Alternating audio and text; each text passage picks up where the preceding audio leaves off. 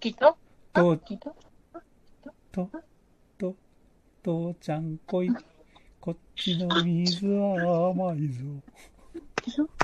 のラジオ。そこはなぜ昨日はさ、うん産業医についてやったんだけど、うんうん。今日ちょっともう予告したけど、保健婦とかやろうかなと思って、はいはい。保健婦と産業医、何が違うか。い、い、医者の資格があるかないか。まあ、それもそうだけど、うん。うーん、ちょっとこう、安全、労働安全衛生法上ね、うんうん。のも言った、労働労働安全衛生法上、産業医は、まあ、50人以上だったら、選任しなきゃいけなかったじゃん。はいはいはいはい。けど、保健婦っていうのは、選任義務ないんですよ。ああ、そうか。何にななろうが、いてもいいし、いなくてもいいし。そうそうそうそうそうそはいはいはいはい。一番でかい違いだね。う。うん。ここが、まあ、大きな違い。うんうん。で、えっ、と、もう産業医と連携する。うん。あとは、メンタルヘルス的な不調者の、まあ、早期発見、フォローアップ、うんうん。まあ相談窓口であること。うんうん。で、まあ、あの、メンタルヘルス対策の教育とか企画とかを行いますね。はい。で、こう、やっぱ産業医面談につなげる前にその保健婦が見とくとかね、ああ、そうだね。うん。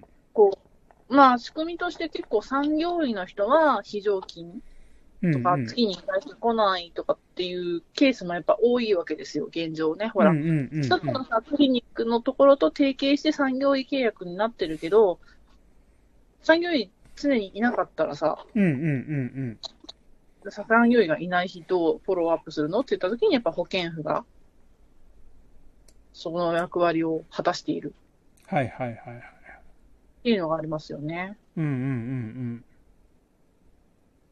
で、こう、産業医がちゃんとこう、助言できるように、情報提供しておくとかね。うん。うん。そうだね。とってもやっぱり役に立つっていうか、うん。うん、お手伝いしてくれる意味ではすごい大切な存在だよね。うん。で、その産業医の人がさ、昨日さ、あの、ちょ復職の時のプログラム作成してるっていうのも言ったじゃん。うんうんまあやっぱこう、非常勤だったりする時とかもあるから、まあ、うん保健師が、そのメンタルヘルスの教育うん。うんうとん。か、対策の実施とかを担うっていうのもあるね。はいはいはいはい。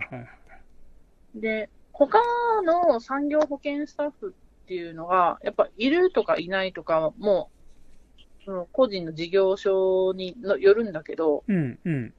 うん、それが、えーっと、臨床心理士とかね、産業カウンセラーとか、THP における心理相談担当者。うんこういうのをなんか心理職って言うんだけど、うん。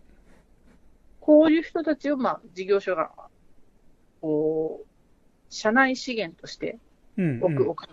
まあ、それも、あの、ほら、安全衛生法によっては義務付けられていないからさ、うんうんうんあ会社の、なんだろう、考え方、業績、あとはなんだろう、方針とか次第だよね。そうだね。うんうんうんもうそういうのもあって、この心理職、まあ、保健婦と心理職っていうのは置かれることもあるけど、うん。うん。で結構そういうところだから、メンタルヘルスの対策に対しては、まあ、保健婦とすごくね、あの、業務が重なることが多いね。ああ。だから、えっ、と、不調者の早期発見とか相談窓口になるとかさ、産業医との連携をするとか、情報をちゃんと聞いて、うんうんうんうん。産業医にこう流すとかね、ああ。あとは、脱する、教育するっていうのがね、うんうんうんうんうん。そういう、なんか心理職。心理職はね、えっ、とね、うん。うん大学院まで心理学を専攻した人の中から任意の資格を得た人とかっていうように、結構こう、幅があるよね。うん。うん。最近ちょっと産業カウンセラーいいなぁと思って、資料取り寄せてみたんだけど、うん。うん何十万みたいなかかるから、ああ、やめたってなったんだけど、そうなんだ。うん。まあ、それでもやっぱ学びたい人はいるからさ。うんうんうんうん。まあ、今後そのね、ほら、メンタルヘルスに対してっていうので、あの、スクールカウンセラーを置く置かないとかいうのもあったけど、うんまあ、事業所カウンセラー置く置かない、産業カウンセラー置く置く置かないっていうのも、今後ね、出てくるんではないかなと。そうだね。うん。うーん。かなと思います。はーい。で、あとは、えっと、保健職、保健職って言ったらなんか違うな、なんか医療関係とかの感じではないけれども、うん。大事な社内資源として、うん。あの、人事労務管理スタッフ、人事労務。がやることうんうん人事労務の人がやることはすごくやっぱ大きくって、うん。うんうん。やっぱりその、時間外が多いうんから始まって、遅刻が多い、休みが多い、とかそういうのにも気づきやすいわけじゃん。はいはいはいはいはで、あとは、こう、業務を軽減するとかね、そういうことをさ、をお願いしたりとかもあるし、い。うん量によってその人の移動、配置転換とかがうん人事の管理であるわけだ。うん。うんうん。だから、こん人事労務管理スタッフっていうのも、産業医と連携して、メンタルヘルスの対策として、うん。まあ、あと、医療的なことはしないけど、こう、キャリアプランを作成して、その将来への不安をなくしたいとかさ、うん。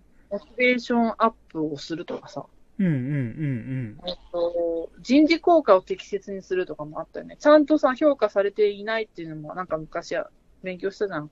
うん。うん。ちゃんと評価されているように、うんうん。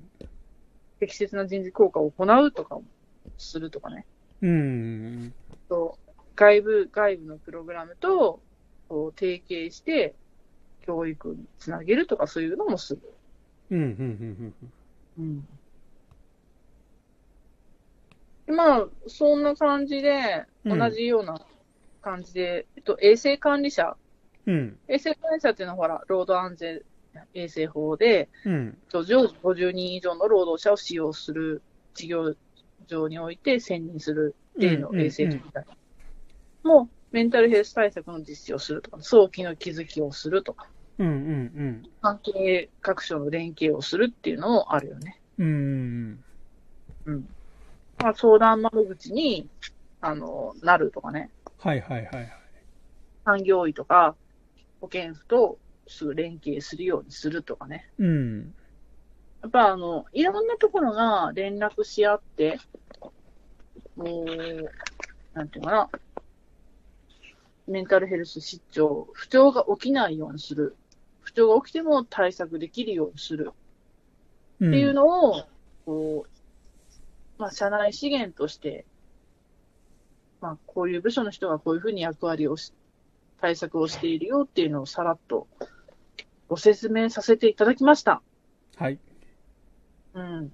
明日は社外資源っていう形でやろうとは思うんだけど、うんうん。まあ、なんかあの、私とかさ、まあ、研究やってたから、その人事労務とか全然つながりがないはないはない、ないはないけどさ、はいはいはいはい。こうやってさ、大きな目で見たときには、うんこう。自分たちの一端がそこにあるんだなって思うよね。ああ、そうだね。産業医も健康診断の時だけしゃしゃり出てくる人じゃなくって、いろんなところで影に、影にとか縁の下で力持ちしてくれてるのね。っていうことだなと。みんながみんなフォローし合ってるんだなって思うね。まあ、反対にそうじゃなかったら雇わないよね。ねうん、そんな金の無駄なことできるけって話になっちゃうよね。それぞれがそれぞれで意味がある。うんうん。それはすごくそう思う。いやー、やっぱりね、む無駄な人っていないんだよ。そうだよ。うん。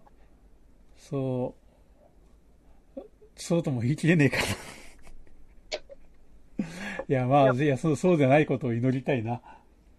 まあでも本当に、あの、うん。無駄がないようになってるし、うん。それぞれ連携して、誰一人取りこぼさないようにしようっていう仕組みを作ろうとしている。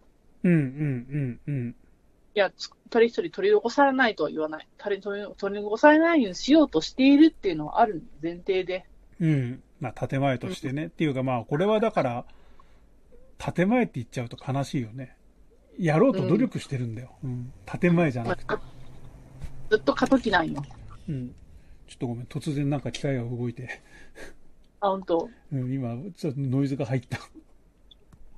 びっくりした。そんなのあるんで、うん。うんあのうん誰じゃ言わんけど、うん。うんまあ相談窓口はやっぱり複数あるしさ、うん。この人ならなんか人柄的に相談しやすいけど、この人はなんかしにくいなとかってやっぱあるじゃん。うん。うん。うん。相談窓口は一つじゃないんだぞって知ってるだけでさ、だってこれだけでもさ、だってね、産業医でしょ保健婦でしょうん。うん。うん。で、うんうんまあ、いるかどうかわかんないけど、それで人事労務スタッフに衛生管理所で5人相談窓口がおるわけで、50人のうち5人相談窓口があったら5分の1、え10分の1だからさ、うんうん合わなすぎる可能性は、合わなすぎて喧嘩になるとかじゃなくて、ちゃんと、なんか、現状を理解する人は一人ぐらいはいる可能性高くなるんじゃねえのと思うんだけどね。そうだね。そういや、つい最近友達がさ、それうんそれと同じような話があったけど、まあ時間がないからいいや。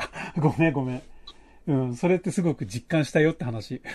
ああ、そうなんだ。ごめんまごあめん。ねあのうん、人と人合う合わないあるから、そうやって、うんまあ、いろんな人が相談窓口になってますよっていうので、そう相談しやすい環境を作るっていうのは大切ね。うん、社内資源の話は終わりにしたいと思います。明日は社外資源はです。ーい。じゃあありがとう。またね